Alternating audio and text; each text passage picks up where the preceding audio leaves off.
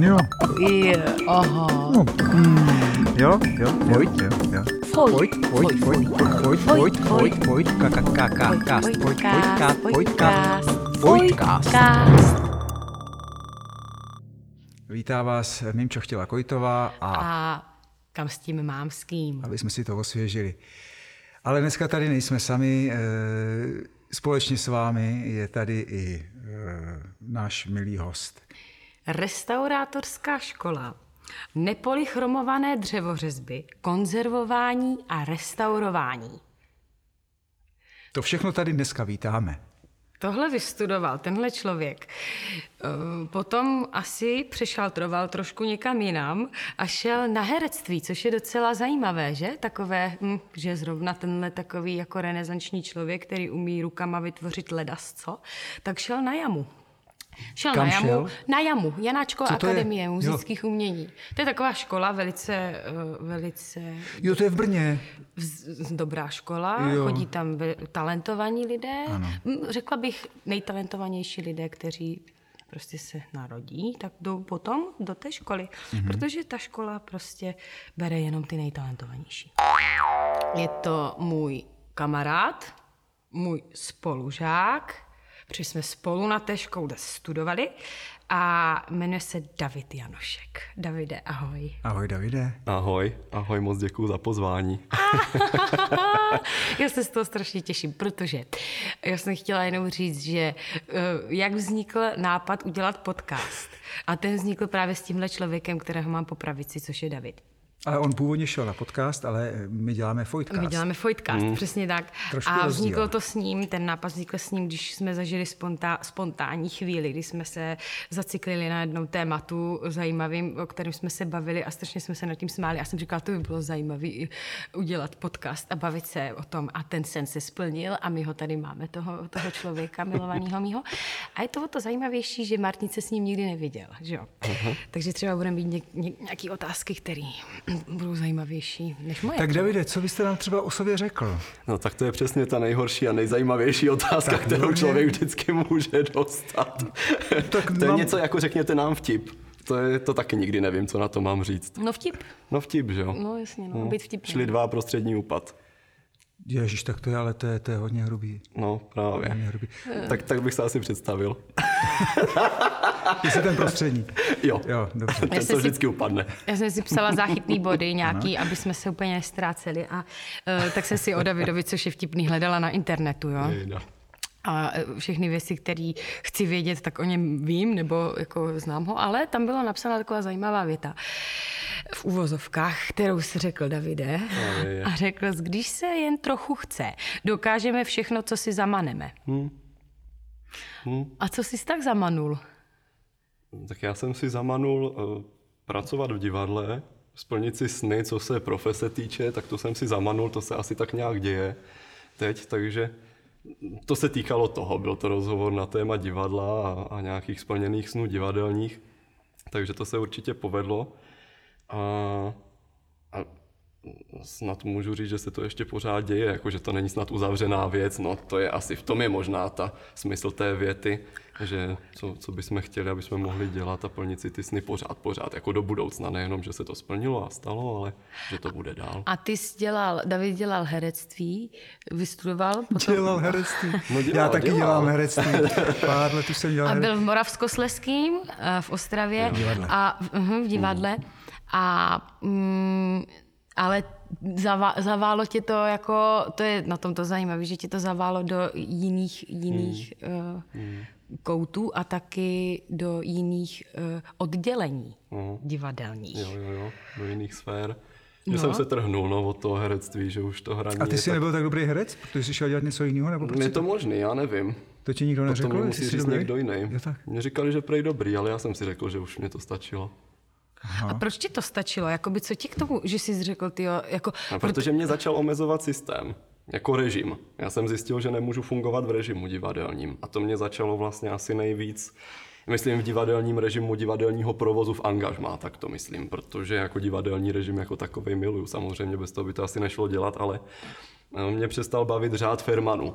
To, že musím od do tehdy a tehdy sedět na zkoušce, když třeba nepřijdu vůbec na řadu na té zkoušce a vlastně jsem tam proseděl celý den, zatímco jsem věděl, že mě utíká někde úplně jiná práce, protože třeba v tu dobu už jsem začal dělat víc scénografii a tak, tak mně to přišlo jako takový nevyužitý čas, proto jsem z toho asi nejvíc zběhnul no, potom. Protože David dělá scénografii, ale ještě než, začal, než jsi začal dělat scénografii, jakoby to, ta tvoje škola, která hmm. je jako střední, vlastně, že, mm-hmm. to je střední, tak tě eh, naučila nějakému řemeslu, hmm. který, který jsi uměl a potom si šel na jamu, ale eh, tím, že disponuješ ještě jinou, jiným umem, než je hmm. herectví, tak eh, si o to byl osvobozenější, ne? Že jsi věděl, že na tom nemusíš úplně lpět, takže vlastně hmm. umíš dělat i něco jiného? Asi jo. Já myslím, že jenom tady to mě dovolilo a umožnilo vlastně odejít z toho angažmá a stát se jakoby volnoběžcem v divadelním světě. Ať už jako herec nebo jako scénograf. Asi kdyby to nebylo tady to, tak bych si to nedovolil. Asi bych nebyl tak tak drzej, že a... bych si umožnil tady tu možnost. A počkej, takže ty máš vystudováno ještě něco jiného než to no, herectví? No, no, já jsem vystudoval design nejdřív, design ano. nábytku a interiéru, potom jsem vystudoval to restaurování nábytku a nepolychromované dřevořezby a potom jsem šel vlastně na jamu na herectví a pak jsem se ještě přihlásil na scénografii, ale na tu jsem byl přijatý v době, kdy už jsem byl v angažmá v Ostravě v Národním divadle. Jako co? jako herec. A jako studoval jsi u toho scénografii? u toho jsem, no, myslel jsem si, že to budu zvládat eh, studovat i scénografii a zároveň už být hercem v angažmá, ale to nešlo. Takže jsem scénografii na jamu opustil tehdy, věnoval jsem se doopravdy jenom tomu angažmá v Ostravě a po třech letech jsem potom odcházel. Co jsou, co jsou nepolychromované dřevořezby? Nepolychromované dřevořezby jsou dřevořezby například v kostelech, na kterých není nanesená malba nebo jakákoliv povrchová úprava, která by upravovala barevnost. Takže jsou nějak nakonzervovaný, jsou aby vydrželi tak, ty staletí? zakonzervovaný, třeba zavoskovaný, jo, jo. zašelakovaný, ale nemají na sobě třeba zlato Používají, nebo prostě, používají barvu toho dřeva, respektive přesně nějak tak, rozumím. Přesně tak. Takže, takže uh, i z, i z tohohle, uh, i z tohohle důvodu si začal třeba řezat loutky? Protože David řeže loutky. Už David malička. řeže loutky a málo mě má rád. Taková písnička. jo, jo. ne, ne, tak to tomu už předcházelo. Já myslím, to že to tomu bylo. právě všechno předcházelo, předcházelo, předcházelo. Že to je taková jako dlouhá, to je takový pravěk můj. ne, to, to vzniklo úplně v dětství. Já jsem se zamiloval do Spejbla Hurvínka, do divadla Spejbla Hurvínka a tak strašně jsem si přál ty loutky mít doma a tehdy jsem vůbec jako, jednak jsem neměl jako dítě peníze k tomu, abych si někde kupoval nějaký loutky, takže jsem je nějak chtěl získat. No a tehdy jsem si je udělal nejdřív z moduritu, což bylo strašný, protože tu první sadu jsem spálil, takže byly úplně černý. To čerti, čerti, čerti, tak, tak jsem rád pohádky o čertech. Strašně škaredí a vůbec to nebyl spejbl s hurvínkem, byly to takový malý potvory, který se prostě vůbec nepovedly. Ale já jsem měl prostě svoje loutky první. A máš je schovaný? Mám. Mamka mě donutila si je schovat. Říkal, já ti jednou udělám výstavu a tam budou. Já jsem si říkal, tak jestli mě budeš tímhle tím prezentovat, tak to bude největší omyl. To bude vidět ten vývoj třeba, že jo, jo, tak ten... moduritu až A každý nějak začínal, že? To je pravda. Myslím, že co se tady toho týče, tak to asi ten rozdíl bude opravdu dobře zachytitelný. No, ale tady od toho se pak od, jako, mm, odvinulo to, že jsem si je začal dělat z keramiky, takže jsem nějak jako přišel ke keramice, naše známá měla doma pec, takže mě nejdřív dala 10-kilový balík hlíny, který si pamatuju, jak jsem vlekl v baťušku nemohl jsem ho tehdy ani unést. A začal jsem si doma plácat loutky z hlíny, no a potom, když jsem byl starší, tak nějak kolem 14-15, tak jsem si udělal první vyřezávané loutky. No a tam už to tak jako běželo vlastně i k tomu designu, k té šuřce vlastně. Šuřka? Šuřka je střední škola uměleckých řemesel v Brně. Zase, zase zkratkou šuř. Zase to Brno. To ne, není někde prostě. nějaká normální škola. On je z Brna, že jo? On je z Brna. Prostě Brňák. No, tak pojďme se to nebát. No, však jo, no, však tak jo. Jejda, tak si konečně můžu dovolit. Konečně, já jsem, já jsem poslouchala náš první podcast a tam jsem byla zděšená, že prostě Mluvím fakt no, ono brněcky. vedle mě je to vždycky výrazně jako jiný, že jo? Jo, No, tak vedle jasně, vás no. s krásnou dikcí. Pojďme se bavit, vždycky- pojďme se bavit o Dobře, někom. David. No, takže a ty ses vlastně teda prořezal uh, k hurvínkům. Ano. Můžu to tak říct, ne? Můžeš. Prořezal, hezký. prořezal To je k hurvínku. ale Prořezává se Ty třeba. ses prořezal prostě k hurvínku. Někdo se proklestí a někdo se prořeže, tak já jsem se prořezal, no ho prosekal jako ten princ. A ty, tam, a ty tam řežeš loutky doteď, že vytváříš pro ně loutky doteď? No já jim úplně nevytvářím loutky jako tak, že bych je Pro divadlo řezal. Spědla Hubinka. Aha. Fakt? No, no, no, já, začali jsme spolupracovat vlastně po mým odchodu z Národního divadla z Ostravy. jsem potom šel na sezónu do divadla Spejbla Hurvínka jako loutkoherec. A čímž se mě tak jako splnil dětský sen vlastně, protože jsem doopravdy přišel do toho divadla, který, o kterým jsem tak od malička si jako představoval, jaký by to tam asi bylo, takže to se opravdu splnilo. Byl jsem tam sezónu, potom z mnoha důvodů osobních, pracovních jsem musel odejít a šel jsem na úplně volnou nohu, ale pořád jsme zůstali v kontaktu, pořád spolupracujeme. Teďka jim chystám dokonce zrovna dvě výpravy k inscenacím, takže... I ty loutky vytváříš? Uh, jenom navrhuju. A jenom k jedné z nich. K druhé, k druhé inscenaci si je dělá sám Mickey Kirchner, který takže, to představení i režíruje. Takže ty, jakoby, ty jim namaluješ loutky, jak by měly tak, vypadat, tak, tak. oni je pak vytvoří, ty tak, je nebudeš přesně tvořit. tak. Mhm. No, teoreticky bych je mohl i vytvořit, ale uvidíme, jak tomu prostě budeme vzájemně naklonění i vzhledem k času, k časovým možnostem finančním. Těch okolností je vždycky strašně moc v moment.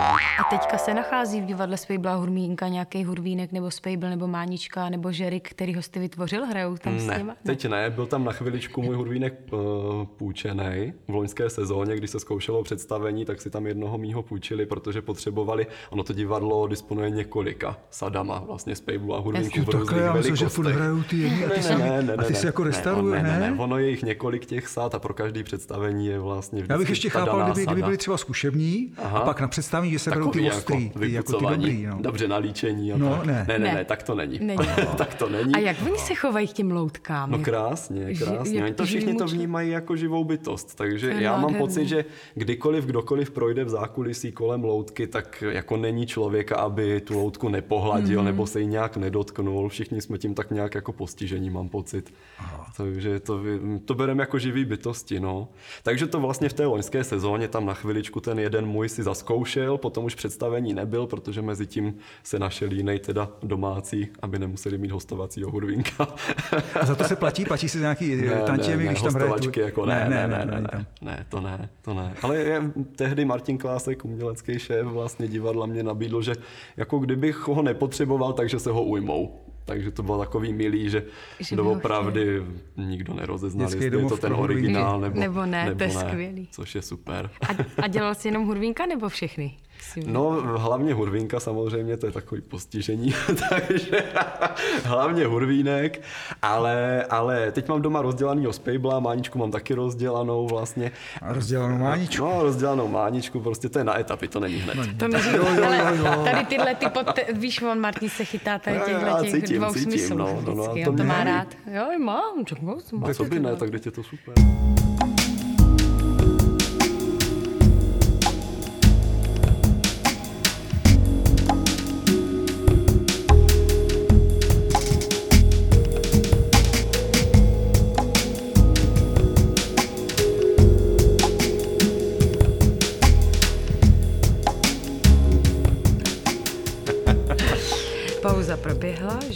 To fajné. A David, no Martine, tak řekněte něco, vidíte, že tápu, tak eh, mě pomožte, ne? Snad, to od toho jste tady, ne? Já jsem vám nechtěl skákat do řeči. Kamarád, který nám tady s tím naším eh, projektem pomáhá, Miloš Vondráček, Milošek. nám samozřejmě dává odborné rady, aby to bylo co nejkvalitnější, ty naše vystoupení, tak nesmíme si moc skákat do řeči, ale ono nám to moc nepůjde, protože jsme založení skákaví, založením skákaví, tak si skáčeme, tak nám to prosím odpustíte. Hmm. Davide, co teďka děláš? Nemyslím teďka tady. Sedím. Teď jsem přijel na výlet do Liberce Tomu rozumím. A máš, máš co dělat? Jako profesně? No, nesmím klepat, tak eh, kdybych mohl klepat, tak teď jako zaklepu, ale z důvodu toho vysílání nesmím klepat. Jo, tak Míša Já to jo. udělala za mě. no naštěstí ano, musím zaklepat, že, že i přes tady tu neúplně příznivou a milou situaci pořád té práce je dost. No. To je zajímavý, ale Což je že... teda zázrak. Hmm. Hmm. Tak já to můžu prozradit, hmm. že David uh, se svojí pílí a svojí pracovitostí a svým talentem vypracoval až do Národního divadla, kde nyní připravuje scénu. Ale David byl v Národním divadle Ale pražské, myslím. Aha. Národní divadlo v Praze. To opravdové Národní divadlo. To opravdové, ta naše hmm. kaplička a David tam teďka dělá, za což jsem pišná na něho. A uh, tak to je fajn pocit, ne? Jaký to je? Hmm. No je to přesně z řádu těch splněných snů. je to doopravdy splněný sen, je to to eh, k čemu člověk upíná samozřejmě spoustu svých sil, aby se to podařilo, aby se mohl potkat s tím, řekněme, jako nejlepším provozem na všech, na všech složkách a ze všech stran a, potkat se s těma lidma, kteří tam dělají, je to prostě super. A vzhledem k tomu, že já se tam teda ocitám momentálně jako v pozici výtvarníka a scénografa, my připravujeme lazebníka Sevilského do Zlaté kapličky, tak mám opravdu možnost se potkat teď s divadelními dílnami vlastně Národního divadla na Flóře a to je prostě za odměnu pro každého výtvarníka. Myslím si, že to jsou dílny splněných snů. Čímž ale vůbec neříkám, že ostatní divadelní provozy po republice by byly jakkoliv míň jakoby zdatný, jenom samozřejmě ten počet lidí, který tam tu inscenaci může vytvořit a zpracovává, je jako absolutně komfortnější pro ten vznik, takže je to super. Takže se nemusí dělat tolik kompromisů, jako Přesně tak. rozumím. Přesně tak. No, tady v tom je to prostě úžasný. A bylo to, předcházelo tomu veliký těšení a i teď v tom průběhu se člověk pořád jenom těší a těší dál, kam a jak se to bude vyvíjet a posouvat a pracujeme na tom projektu s Magdalenou Švecovou, s režisérkou, s Katkou Števkovou, která dělá kostýmy. A To je prostě, Takže to jsou samý jména. to jsou samý jména a tým snů. Takže je to doopravdy za odměnu pro mě To je kompletně. skvělý. Hmm. A oni pracují v Národním taky jako do šuplíku nějak, nebo... eh, Protože já jsem se teďka potkala s Martinou Prajzovou a ona říkala, že vlastně Národní jako činohra neskouší, že to, že to tak eh, nemají, jako třeba jiný i divadla, Mm-hmm. jako naše, protože my zkoušíme, my zkoušíme uh, a nehrajeme, ale máme už několik krásných inscenací, které prostě Čekají na čekají to, na to, až půjdou Hmm. do světa a prostě až se budou odehrávat mezi více lidma, Hmm. než jenom ty, co jsou na druhé straně. No, činohra neskouší, to, to je pravda. Opera připravuje program pořád dál. Zrovna včera běžel na Artu Rigoletto, premiéra, premiéra eh, Rigoleta, která byla uvedena jako první online premiéra vlastně Národního divadla tady v této situaci, což bylo docela zážitek, že ČT Art přímo přenášel živě mm-hmm. premiéru. To bylo super. A jinak tam ten provoz běží tak nějak řekněme dál. No. Ta opera je, vlastně každý ten soubor si jede vlastně svou lineu, takže činohra neskouší, ale opera pokračuje v podstatě v přípravách dál. Mm-hmm. A když se dostaneš do Národního divadla, nemáš chuť jít si zahrát, když už tam na tom place seš?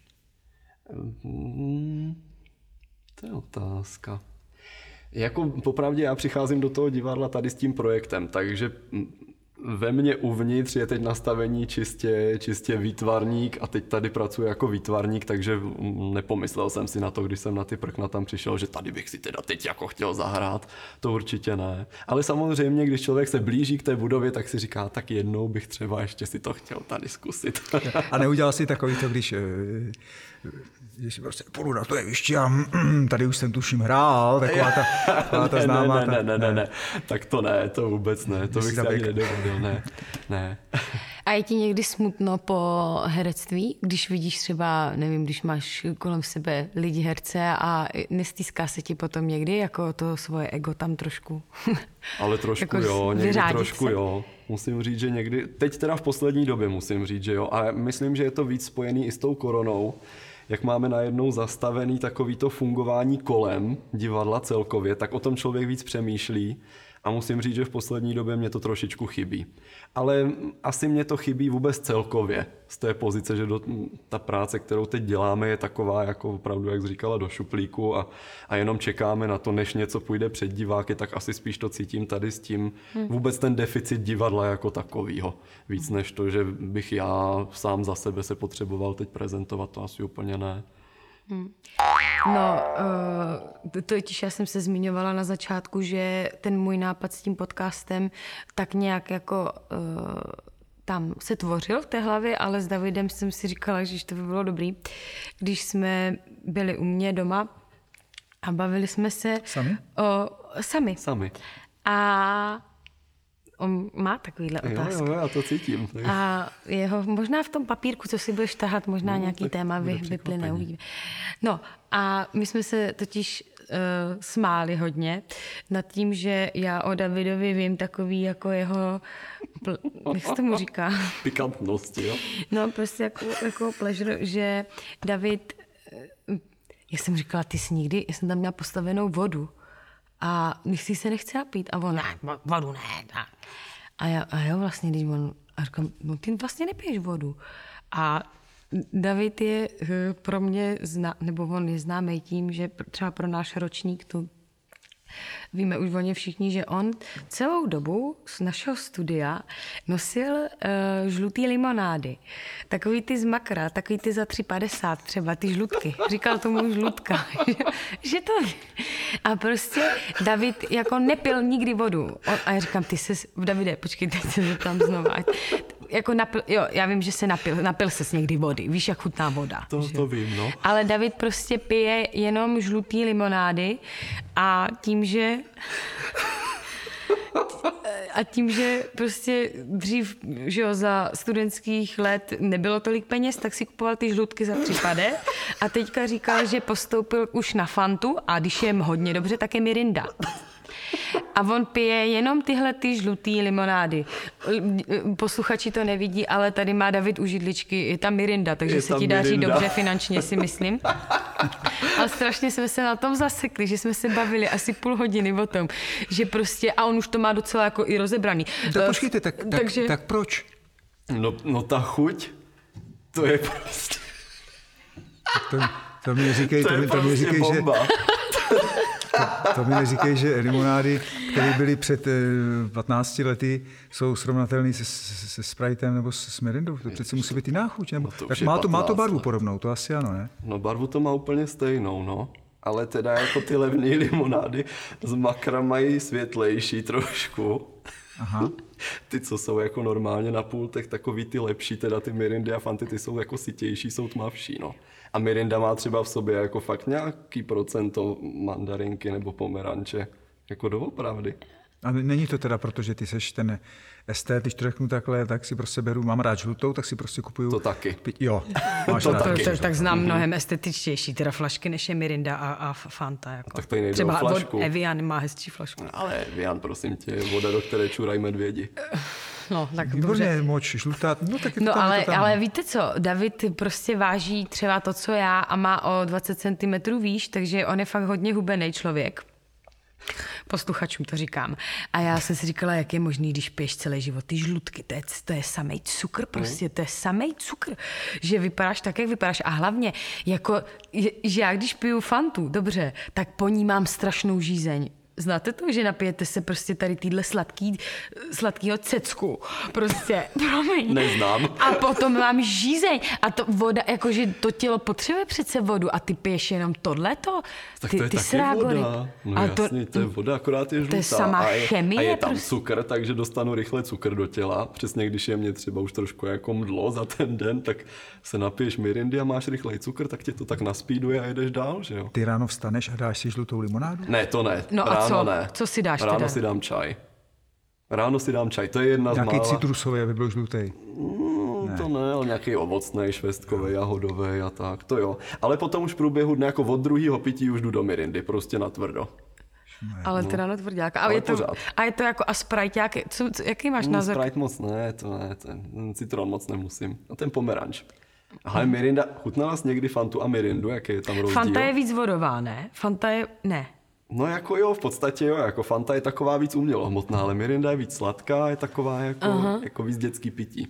Aha. No, možná mám nějakou infantilní, nějaký infantilní problém v sobě, nevím.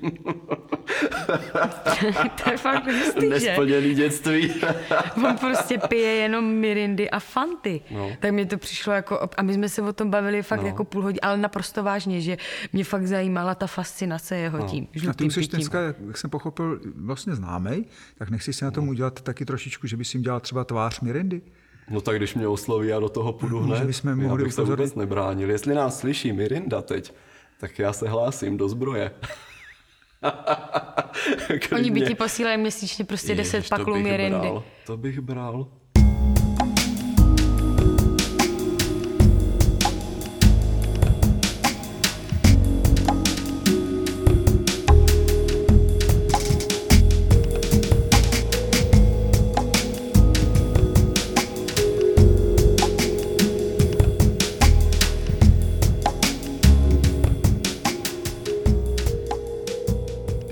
Vašek, náš dnešní host.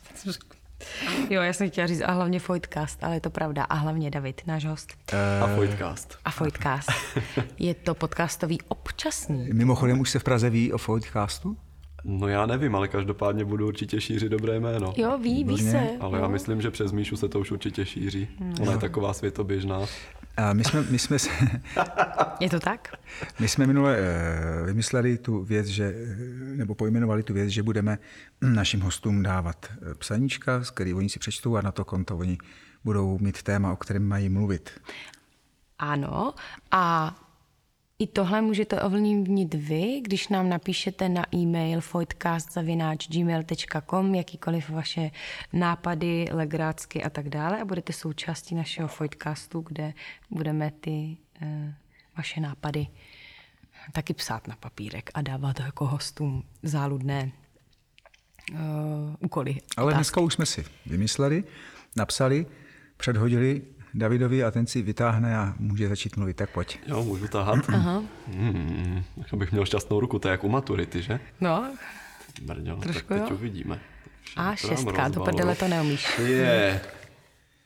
Kamarád. A téma kamarád. Mm, kamarád, no to je krásný téma, no. Životní kamarádi. Životní kamarádi. No kamarádů má, že v životě člověk spoustu. Spoustu krásných přátel. A k tomu se vážou samozřejmě, že životní eh, různý rozchody a příchody a setkání. Hlavně ty setkání jsou většinou kouzelný, když člověk začne zjišťovat, že někdo eh, eh, koho člověk v životě potkal, by mohl být třeba kamarád. Protože já to mám teda, já musím říct, že to mám osobně já to tak jako asi blbě, ale rozděluju si to. Já mám jako pro sebe přátelé, kamarády a známí. Mám takový tři sekce. Což, Tři. Tři. Kamarád, známej a... Kamarád, pře, přátelé, kamarádi a známí. Mhm, takhle tři. Kamarádi, přátelé a známí. Jakože přátelé jsou nejvýš. Přátelé jsou nejvíš pro mě. To jsou opravdu takový ti Srdcovky. nejbližší srdcovky. Mhm. Nejbližší srdcovky úplně... To jsou lidi prostě, kterým se člověk jako nestydí otevřít a, a sdílí s něma opravdu ty své strasti i radosti v životě. Kamarádů je spousta, Často jsou to právě kolegové různě z divadel a tak, protože v každém divadle se člověk potká se spoustou zajímavých lidí a to jsou pro mě prostě kamarádi.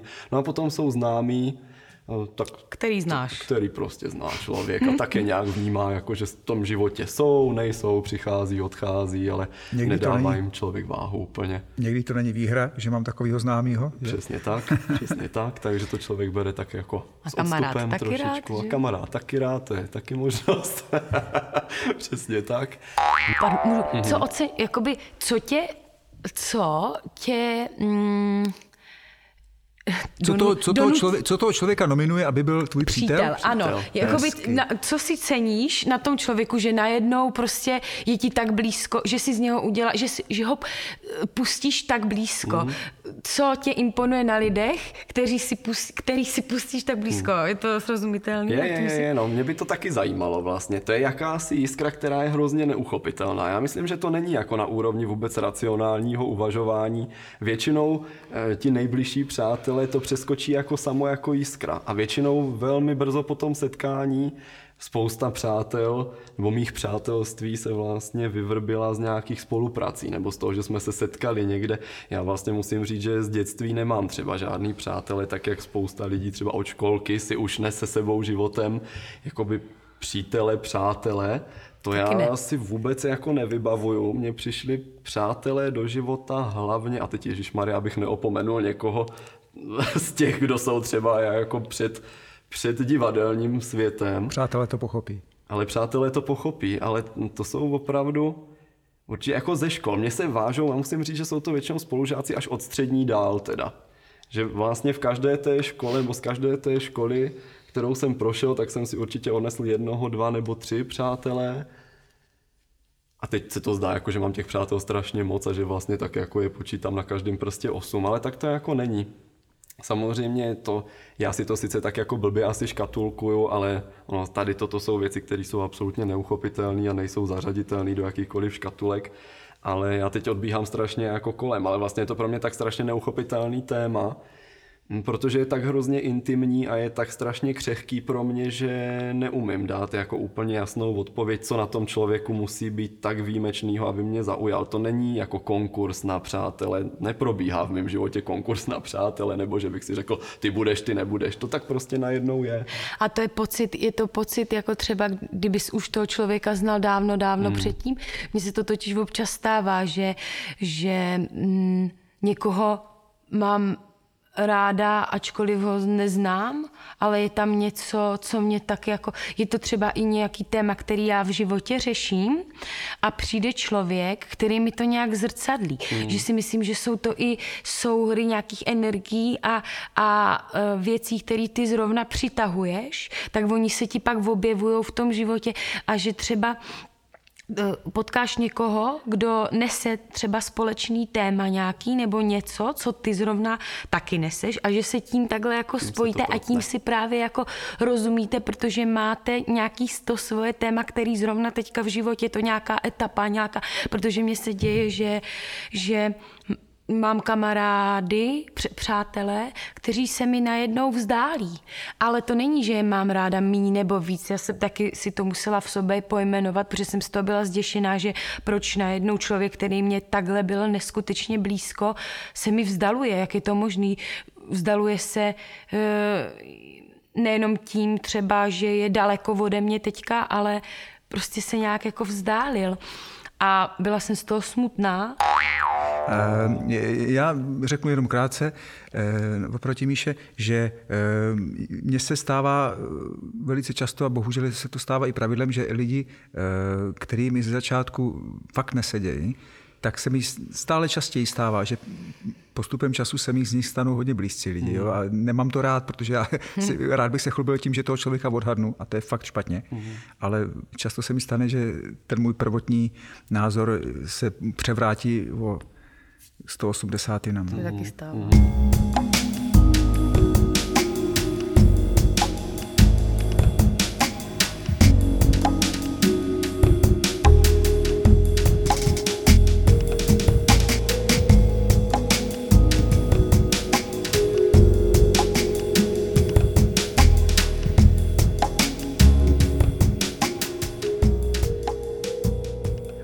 My tady s Míšou pijeme víno, ona, bí, ona červený, já bílý. A David, nic. On má tu svoji žlutku. No, a David má žlučku a, A co a teď má nový téma. No. Sociální sítě. No tak Au, to je téma, teda, který hýbe teďka světem a jenom jsem si to přečetl ten lísteček, tak už mě stoupá adrenalin nahoru. No, no, tak pojď, pojď, pojď, pojď. Je, že mě to taky totálně... Ne, tady v téhle době prostě pro mě sociální sítě to je přehlídka... Uh, můžu být zprostý? Jo. No, debility, totální debility mám pocit. To je jako neuvěřitelný, jak se lidi nechávají manipulovat prostě informacema a hlavně, jak člověk už doopravdy ztrácí pojem o tom, co je pravda a co není pravda. Protože eh, jedna věc je, že člověk sleduje například média, které jsou televizní nějakým způsobem. Tam se člověk dozví jistý informace, jistý pemzum informací. Už o těch člověk jistým způsobem pochybuje, jestli je to pravda nebo není, protože kde já mám záruku toho, že ke mně nejde profiltrovaná informace přes nějaký požadavek vedení, že jo? To je jedna věc. Druhá věc je, že si člověk přečte noviny nebo tisk, celkově, nebo teda tomu nějak, řekněme, adekvátní zdroje informací, jako jsou, nevím, například eh, hospodářské noviny, lidovky, eh, které jsou internetové. Je otázka, do jaké míry se teda jako setkávají stejné informace v novinách tištěných a internetových. Samozřejmě většina z nás si nějakým způsobem přečte novinky a takovým způsobem v momentě, kdy tam třeba má člověk e-mail, tak automaticky je konfrontovaný s aktuálníma informacemi toho dne. No a další takový kanál, že jo, jsou ty sociální sítě, které samozřejmě taky poskytují jistou informovanost nebo jistý informace, které k nám proudí. A Mám dojem, že člověk je, jako je už tak strašně zmatený v dnešní době a je úplně jedno, jestli je to doba covidová, předcovidová nebo to bude doba pocovidová. Mám pocit, že ty informace a zvlášť teda sociální sítě člověku vtloukají do hlavy takové množství jako zmatku v poslední době, že já musím říct, že už vůbec nevím, kde se nachází pravda, takže už vůbec nevím, kde tu pravdu hledat nějakým způsobem. Samozřejmě člověk může sledovat CNN a, a informace ze zahraničí, ale to by člověk nedělal nic jiného, než seděl u internetu 24 hodin denně a jenom sledoval informace, informace, informace. Nehledě na to, že mám teda pocit, že v poslední době mm, například Facebook zrovna, třeba uh, už tak strašně jako vtlouká lidem určitý názor na věci, jak by měli přemýšlet o světě. Ať už je to na základě reklam, který třeba ten Facebook jako do člověka tlačí nějakým způsobem, nebo mu je ukazuje, nutí, zobrazuje, jenom to, že si člověk otevře jeden e-shop a už mu najednou v reklamách na Facebooku vyběhne spousta dalšího, dalších nabídek. Mně přijde hrozně zajímavý a to se mi fakt děje a děje se to i lidem kolem mě, že když se o něčem s někým bavíte, tak bavíte, tak vám začnou vyskakovat nabídky na to, o čem se s těma lidma bavíte. To je pravda. Takže třeba například, a to je fakt hodně děsivý, a zkuste se nad tím jenom zamyslet nebo si to vyzkoušet. Jo. Uh, řešila jsem téma, stalo se mi to opravdu jako to, že jsem, jsme řešili nějaký hubnutí s holkama, cvičení, tohleto, to je jeden z příkladů, jako já znám spousty těchto těch historek. A na vlastní kůži jsem si to vyzkoušela, že prostě najednou bavili jsme se s holkama o tomhletom a za tři dny třeba mě začaly vyskakovat reklamy na na to daný téma, na který jsme se bavili. Na to konkrétní daný téma, na který jsme se bavili s těma holkama. A to je prostě děsivý. To je fakt strašný. A bavili není, jsme a se není, i o... A není, pardon, není teda eh, třeba čas už to zrušit? Je to otázka každého, na každého člověka, každý k tomu může přistoupit nějakým způsobem. A když mi to vadí, tak to přeci nebudu dělat. Hmm. Nebo když nějakým to způsobem. Tak, že, no, No a já třeba já jako o tom uvažuji teďka v poslední době pro, opravdu den co den. Musím říct, že třeba kolem Vánoc už jsem měl pocit takového přetlaku z těch sociálních sítí, že jsem říkal, fakt normálně to jako střihnu. Já myslím, že se vůbec nic nestane, když člověk z těch sítí jako odejde. Jako co by se stalo? Náš život běží dál. Jenom si na sociálních sítích budujeme nějaký obraz sebe, ať už je to propagace nějakým způsobem své práce, své osobnosti, eh, Možná udržujeme nějaký kontakty, který nemůžeme běžně standardně mít. To je jako fajn, ale Potom na druhou stranu je člověk pod takovým tlakem dezinformací a prapodivného tlaku, který je na člověka vyvíjený, jak by měl fungovat, jaký by měl mít názor, neměl mít názor.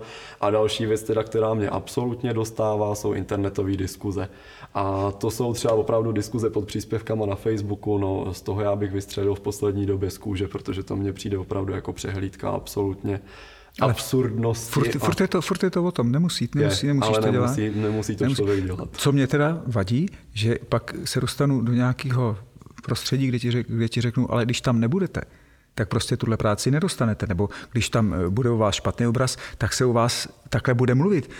Mně to může být jedno, ale není mi to jedno. Jo? Tak prostě když už, když už, tak si to chci nějakým způsobem ovlivňovat a chci mít na to vliv, když už by mi záleželo na tom, co si o mě lidi myslí a nechci, aby, aby se to tvořilo podle nějakého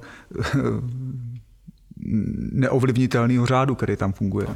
Že naopak prostě, já jsem nad tím samozřejmě taky přemýšlela, protože mám kolem se pár lidí, opravdu pár, procento dvě, který nejsou na těch sociálních sítích a Třeba ten Instagram, to je spíš pro mě takový téma, že ono je do jistý míry úplně krásně inspirativní. Že tam je spousta, tam jako, je to a je to pravda, je to na nás. Já si můžu sledovat, koho chci, kdo je pro mě inspirativní a kdo je pro mě toxický, tak si ho nemusím sledovat. To všechno je naše volba. A já jsem si častokrát přistihla na, na, u toho, že jsem eh, si stěžovala na někoho, že se mi nelíbí, jak to a co on dělá a co to. A tak mi říká ten dotyčný, komu jsem si stěžovala, tak si ho nesleduj, že ty nemusíš se nad tím rozčilovat. Že? Mm. Takže je to pravda. My prostě si můžeme sledovat klidně deset lidí, ne, jo, nebo prostě tisíc lidí, ale jenom ty, co jsou pro nás. Ale je to asi jako do jistý míry nějaká droga, ne? No tak máme pocit, že nám něco unikne, že, když tam nebudeme. Mm-hmm. Že to to. najednou nejsme součástí něčeho, co běží mimo nás a nemáme najednou možnost něco jako ovlivnit, zasáhnout do toho.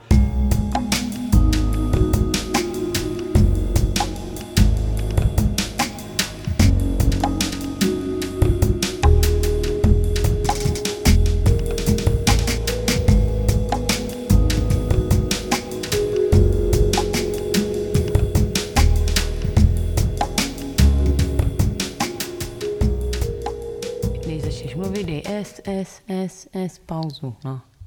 Milošek, no, nám pomáhá s tím, on je pedant. No. Takže s ním je to to. Milošek a David Janošek tahá. David tahá další téma. David tahá další lísteček. No to je téma. Je to, to, to, to, co to je za téma? Katastrofální scénáře. Oh, to je, je, je, to je téma. To je téma do života. Tak to asi nebude moje téma, no tak pojďme. no, tak já nevím, jestli je moje taky. Já vzhledem k tomu, že držím v životě furt takový jakýsi divný odstup a nadhled v mnoha situacích, tak já ta katastrofální scénáře nějak nevyhledávám. Byť teda musím říct, že miluju katastrofické filmy. To teda miluju. Takový opravdu, kdy je člověk spocený v té posteli, jak to dopadne, tak to by šlo, ale jinak tak katastrofický scénáře, hej, damane, ne, může radši udržujme nadhled v životě, než malovat čerta na zeď už dopředu. Hm.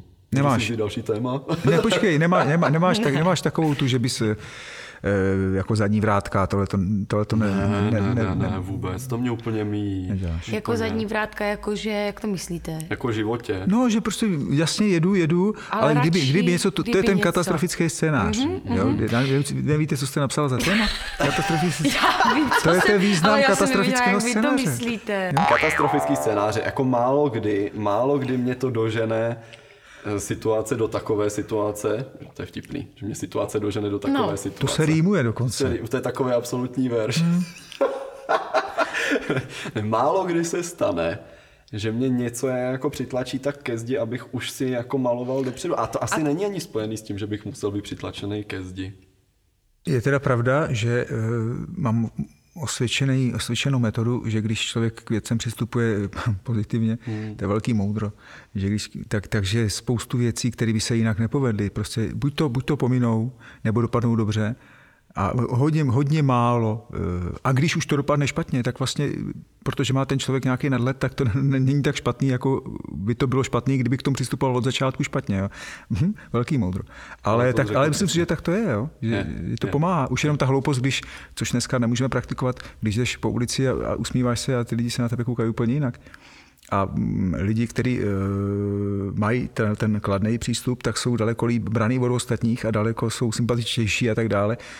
To mě předhazuje často moje žena, že prostě když děl, usměj se na ty lidi, a je to pravda, je to pravda. Když, když, když, už to, když už se k tomu dokopu, tak ten výsledek je výborný a nic to nestojí. Je to tak. Myslím, že jsi přesně pojmenoval to, co se mně nepodařilo říct. No. Já teda, když mám jako propad nějakým způsobem svoje chvilky temna, což máme určitě všichni, tak mě hrozně pomáhá hudba. Já miluju hudbu, takže hledám útěchu strašně moc v hudbě a tam mě většinou pomůže jako překlenout nějaký strasti a trápení, abych se zase rychle jako nakopnul a ta energie, aby přišla z hudby. No. A jaká hudba? Aurora. Aurora. Jednoznačně norská zpěvačka Aurora. To je na všechny strasti a starosti. Vždycky. Ještě mi říkala kolegyně Míša Lohnická, eh, respektive od, od té doby se to pamatuju, že eh, na člověka působí i prostředí, v kterém eh, žije. My jsme se tenkrát bavili o tom, že, že přeci je jedno, jestli spíš v paneláku nebo v nějakém baráku. Není to tak. Ten člověk, aniž by to vnímal, tak a ráno se probudí, má, tu, má ten dar, má tu možnost se probudit s pohledem na, na stromy, a, a pak jde do práce, nebo se probudí s pohledem na vedlejší panelák, že i to má na toho člověka určitě vliv v tom, že to může potom posílat dál, tu, tu fajn energii. A ještě se prý říká, že nejbližších sedm lidí, nebo čtyři, teď nevím přesně eh, to číslo, čtyři nebo sedm lidí, kteří jsou ti nejblíž v životě, kter- se kterými se nejčastěji stýkáš, tak ty tě nesmírně ovlivňují. No, a to já vím, protože eh, když jsem poznal moji ženu, tak byla velice společenská, velice příjemná, strašně sympatická holka. Ona je furt, ale já jsem si od ní tohleto vzal, Předtím jsem byl takový suchoprt a tohleto a teďka si myslím, že jsem malinko hodně, eh, Malinko hodně. malinko hodně jako od ní pobral, ale současně s tím, jak ona žije se mnou, tak se bojím, jestli eh, malinko ne- nevzala ode mě ona tu moji, tu, moji, tu moji dřívější vlastnost, ale je, furt je to krásná, sympatická holka, ale mám takový, takový podezření. No, tak ono se to vyvažuje.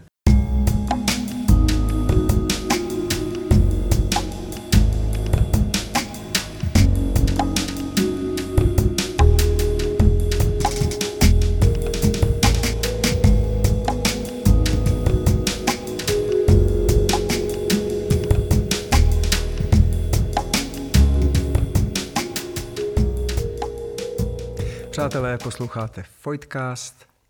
Máme tady nového hosta Davida Janoška a eh, dáme si další témátko. Další témátko, tak eh, vylosuju. Milátko. Další Je, témátko. no to je krása.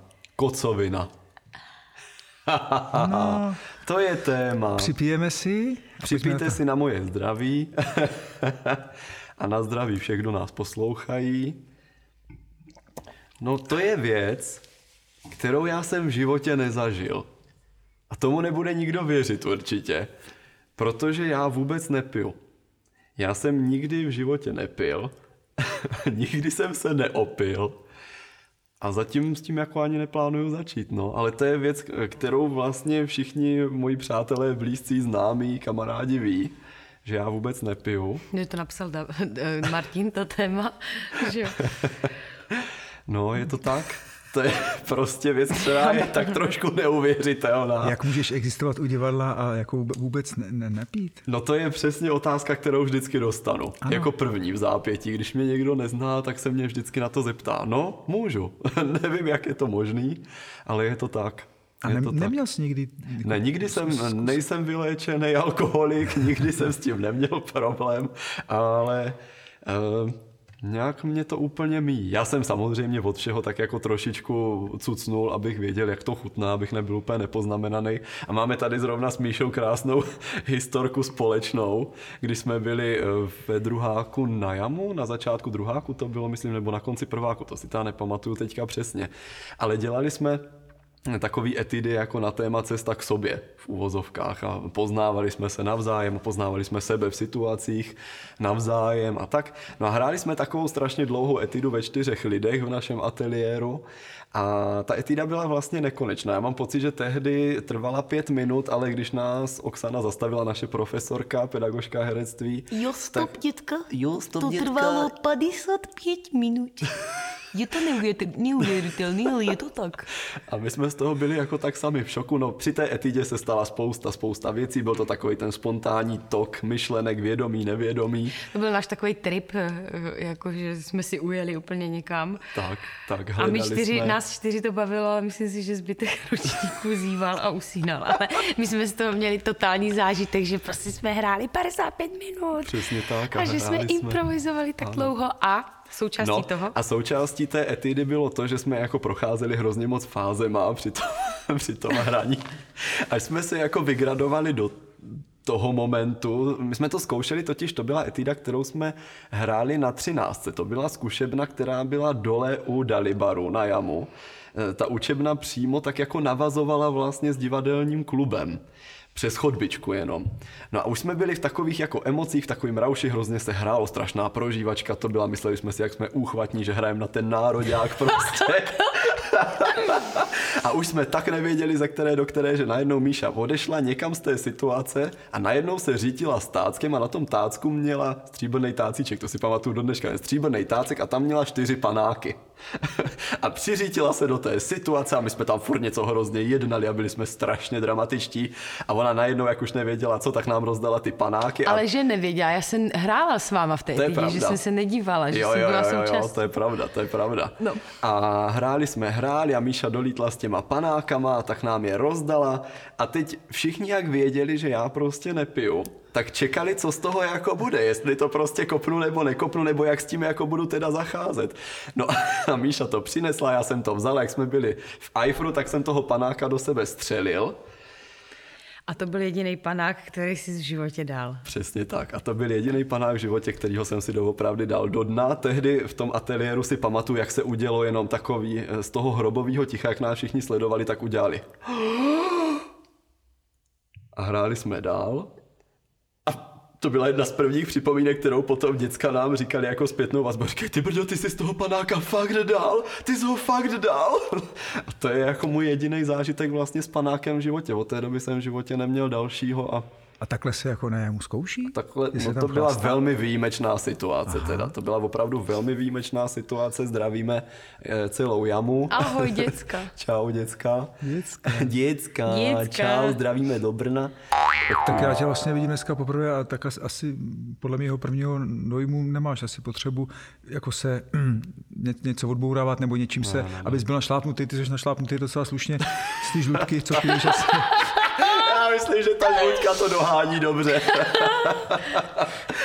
to máš pravdu, já myslím, že asi to doženu tady zase ty energie od někud jinut. Můžeš, můžeš to pak těm lidem vracet, vy nepijete žluťku?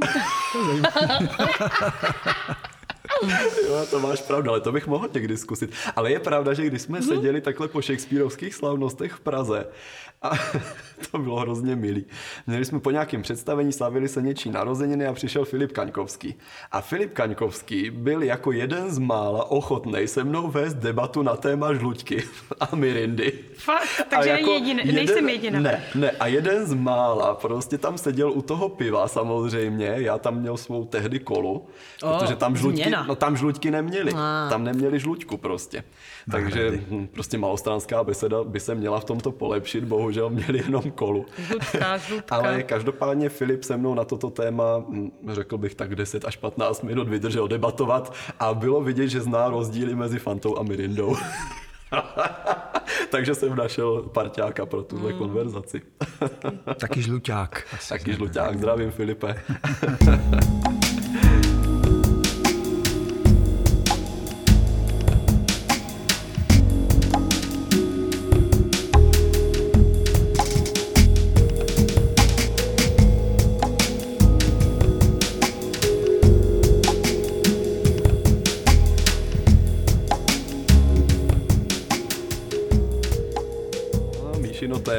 divadelní kostým. Co s tím? Co s tím? No co s tím? no jejda, tak to je, to je krásný téma, takový pracovně, pracovně naše společný. No mě by hrozně zajímalo a teďka, teď teda bych položil otázku já vám, jestli vám to nebude vadit, protože by mě hrozně zajímalo, jak vy jako herci, teď když to vezmu opravdu, že budu jako teda v pozici ten výtvarník, jak vy jako herci vnímáte kostým na sobě. Co pro vás je kostým?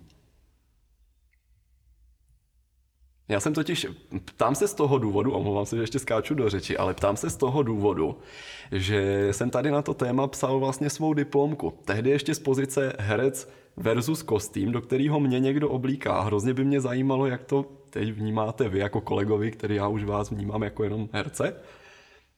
Tak jak to vnímáte vy?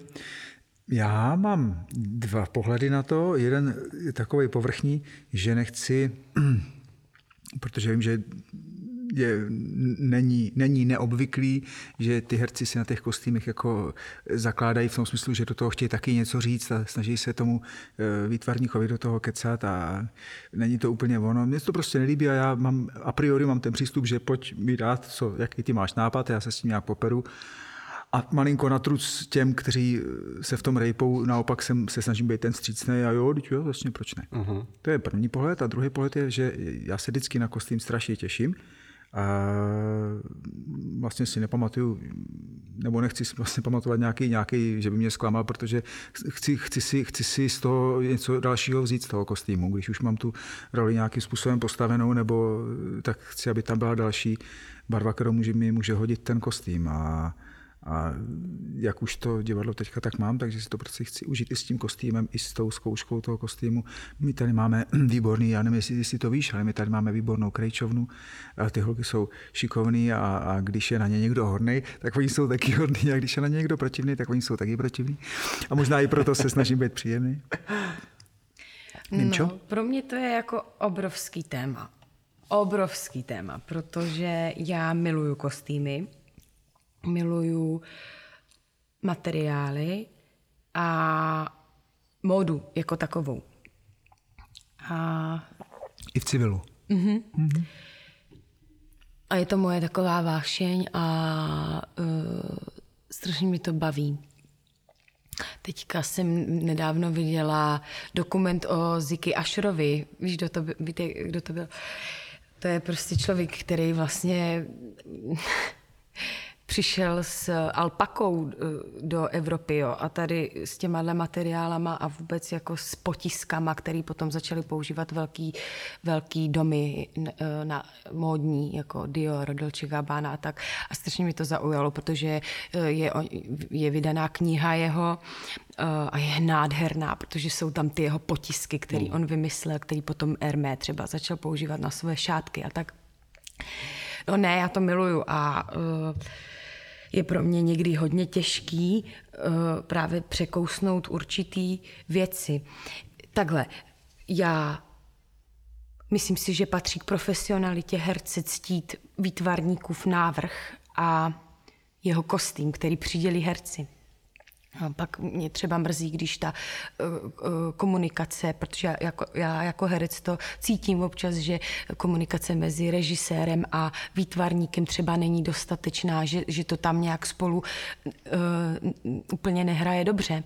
Tak to mě bolí, protože, protože uh, jak, jak jsem řekla, že, že pro mě je důležitý ctít uh, výtvarníka, protože je to jeho práce a herec má na sebe vzít ten kostým a má to přijmout jako fakt, že tak on to a ctít jeho práci, kterou on si s tím dal. Ale uh, setkala jsem se v životě s teda v mém profesním životě s, uh, jsem se ocitla v situaci, kdy jsem, kdyby bylo velmi nepříjemné být v tom kostýmu, který navrhl eh, výtvarník. A teď to nemyslím z toho hlediska, že bych chtěla být za krásku a chtěla bych, aby mi to slušelo, že jo, že herečky taky často mají a znám to i se sebou, že chtějí být hezké na tom jevišti a někdy to není ta priorita, někdy hmm. prostě ten kostým je neslušivý, ale v, v, myslím si, že v situacích, kdy má, být, má, má ta dívka být slušivá, ta role je taková, že má být ta holka kočka a má být prostě nějak šik. A to, co navrhne ten výtvarník, pro mě není šik. A ještě je to, to je prostě tak strašně jako obšírný téma pro mě, protože já se znám, já vím, co mi sluší, už jsem se párkrát viděla na jevišti, vím, co mi lichotí mé postavě, co mi nelichotí. A když mám hrát šik ženskou, tak potřebuju se já cítit šik, že to má být pro mě slušivé. A ocitla jsem se v situaci, kdy ten kostým opravdu mi neslušel a já jsem to věděla. A zároveň jsem měla hrát babu, která je sebevědomá mm-hmm. a má být prostě in a má být jako kočka. Tak uh, tam jsem, ačkoliv mi to bylo velice nepříjemné, tak tam jsem prostě byla v situaci, kdy jsem musela zakročit. Já jsem věděla, že já pro záchranu své role a svého pocitu v té roli musím prostě debatovat s tím výtvarníkem, že to, že, že mhm. to takže dělám to strašně nerada.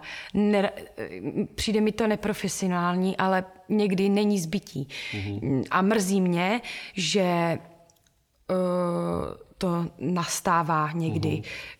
Prostě to... No, že k takovým situacím musí dojít. Mm-hmm, mm-hmm. Mě tady to právě hrozně baví o tom debatovat a diskutovat, protože mi to přijde jako absolutně nekonečný téma. Já to přesně filtruju i skrz sebe, protože no, tím, že jsem hrál, pořád ještě nějakým způsobem hraju a zažívám přesně ten moment, kdy já jako herec, který nějakým způsobem je teda výtvarník, na sebe oblíká kostým, tak já jsem třeba sobě absolutně zakázal jakoby kolegům k tomu cokoliv říkat, nebo jenom svůj pocit jako z toho. Já si vlastně vůbec nedovolím nikdy nikomu nic říct. Byť bych se v tom cítil jakkoliv, tak já se vždycky snažím vlastně ten kostým přijmout tak, jak ten dotyčný výtvarník to cítí, protože je to přesně úcta k profesi toho daného člověka, který od začátku s režisérem řeší koncept inscenace od začátku, s ním o tom mluví, jaký to vyznění by mělo být, jak by to mělo působit na diváka. Takže v ten moment já zavírám veškeré svoje úsudky a soustředím se vyloženě jenom na svůj výkon v tom kostýmu, abych já teda nějakým způsobem jako pozdvihl třeba to, co ten kostýmový výtvarník tím chtěl říct a sdělit.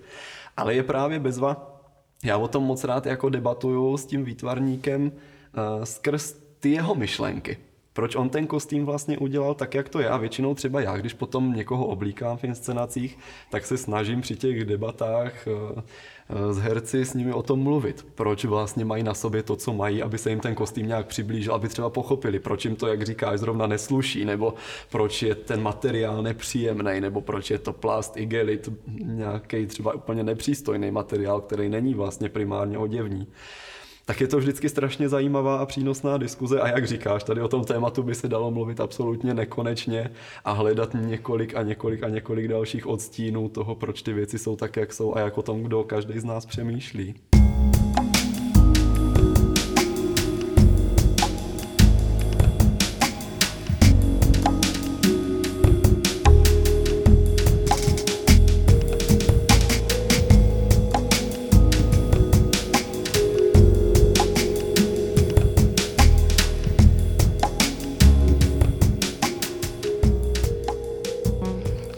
Tím mám s kým? Přečti si to, Jo, máš- už můžu tahat, čas. ne, já tady čekám, David Janošek řeknete, a vím, co chtěla Kojtová a David teďka tahá. A David tahá poslední otázku. Tajemství.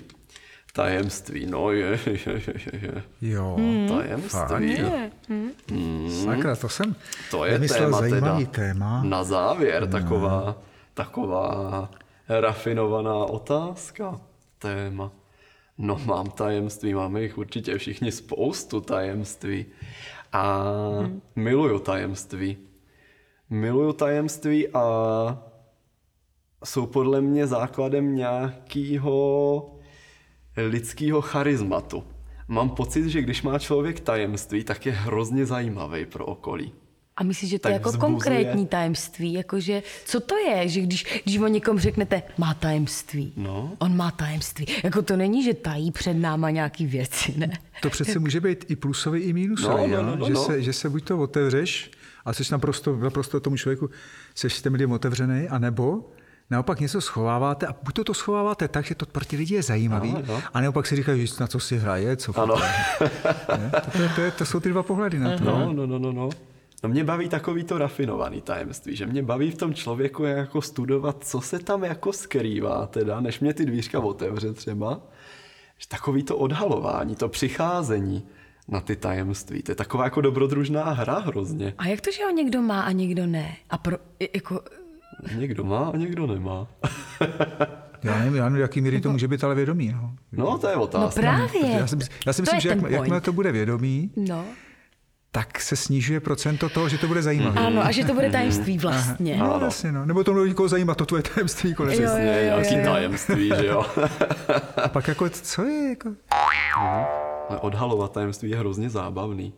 Nám třeba zase teď se vracím zpátky k našim studiím na jamu. Vždycky Oksana, zase naše pedagožka, zdravíme Oksanu, říkala, že každý herec by měl mít tajemství na jevišti a v každé situaci by měl mít Ale tajemství. co to je za přikazovací, jako měl, měl by mít tajemství, to přece jako s tím se buď někdo narodí. Je to charisma teda, nebo co to je? No jako v běžném životě si myslím, že je to charisma, A ale je- na jevišti si to je- tajemství A jak, musíš ho, vytvořit. a jak ho vytvoříš? Na ještě je to něco jiného. A jak ho myslím, no. Vytvoříš? tam ho musíš umyslet. Tam si ho musíš vymyslet pro toho diváka, aby měl furt co odhalovat v té postavě.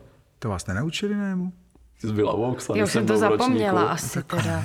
Si, ne si mohli, jsme sem, pardon, mohli jsme sem pozvat Oksanu taky mimochodem. No, to by Já bylo. ji v životě neviděl a moc mě Můžeme. zajímá ta dáma. Moc jsem o ní slyšel. Jo, jo, jo. No já si myslím, že to člověk prostě té postavě jako to tajemství musí vymyslet. Tak jak asi každý z nás v životě nějaký tajemství má, přesně buď teda s ním nakládá jakoby tak veřejně, řekněme, že ho prostě odhaluje a pak to tajemství ztrácí být tajemstvím a ztrácí toto kouzlo pro okolí. A můžete mluvit konkrétněji?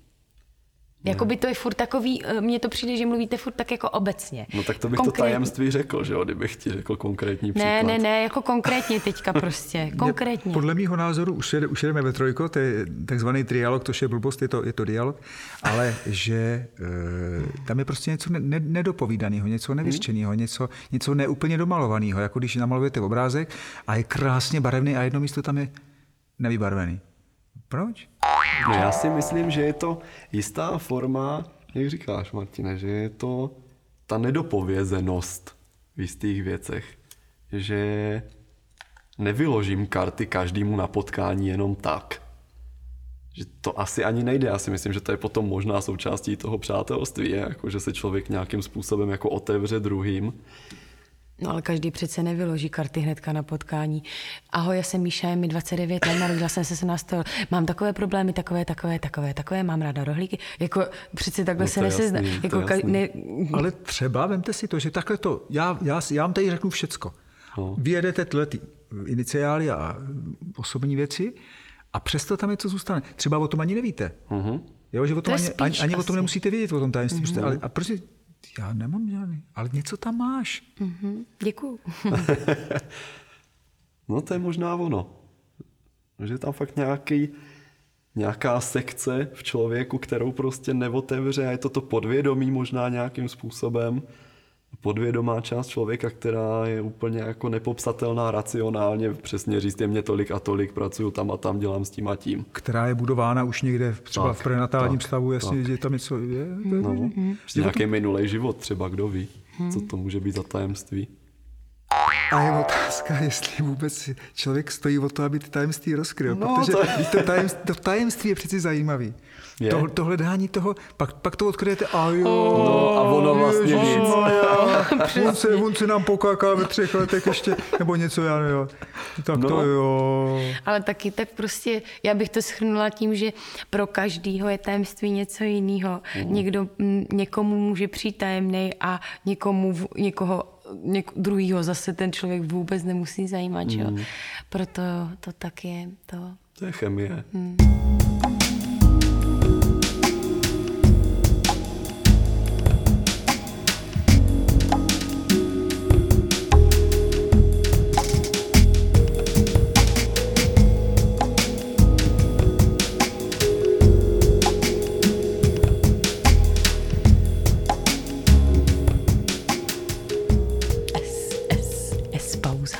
můžeš mluvit. Takže uh, my už jsme se dostali do konce, vybrali jsme všechny otázky, David se tady směje, Martin už pochrupkává, takže je největší čas ukončit náš Voidcast. No. Tak, uh, s Davidem. líto.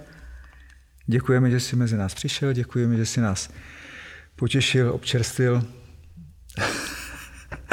že jsi tady mohl vypít svoji žlučku. Takže, takže tak, no. Tak to mě je úplně líto, že to končí, jsi tak hezky povídá.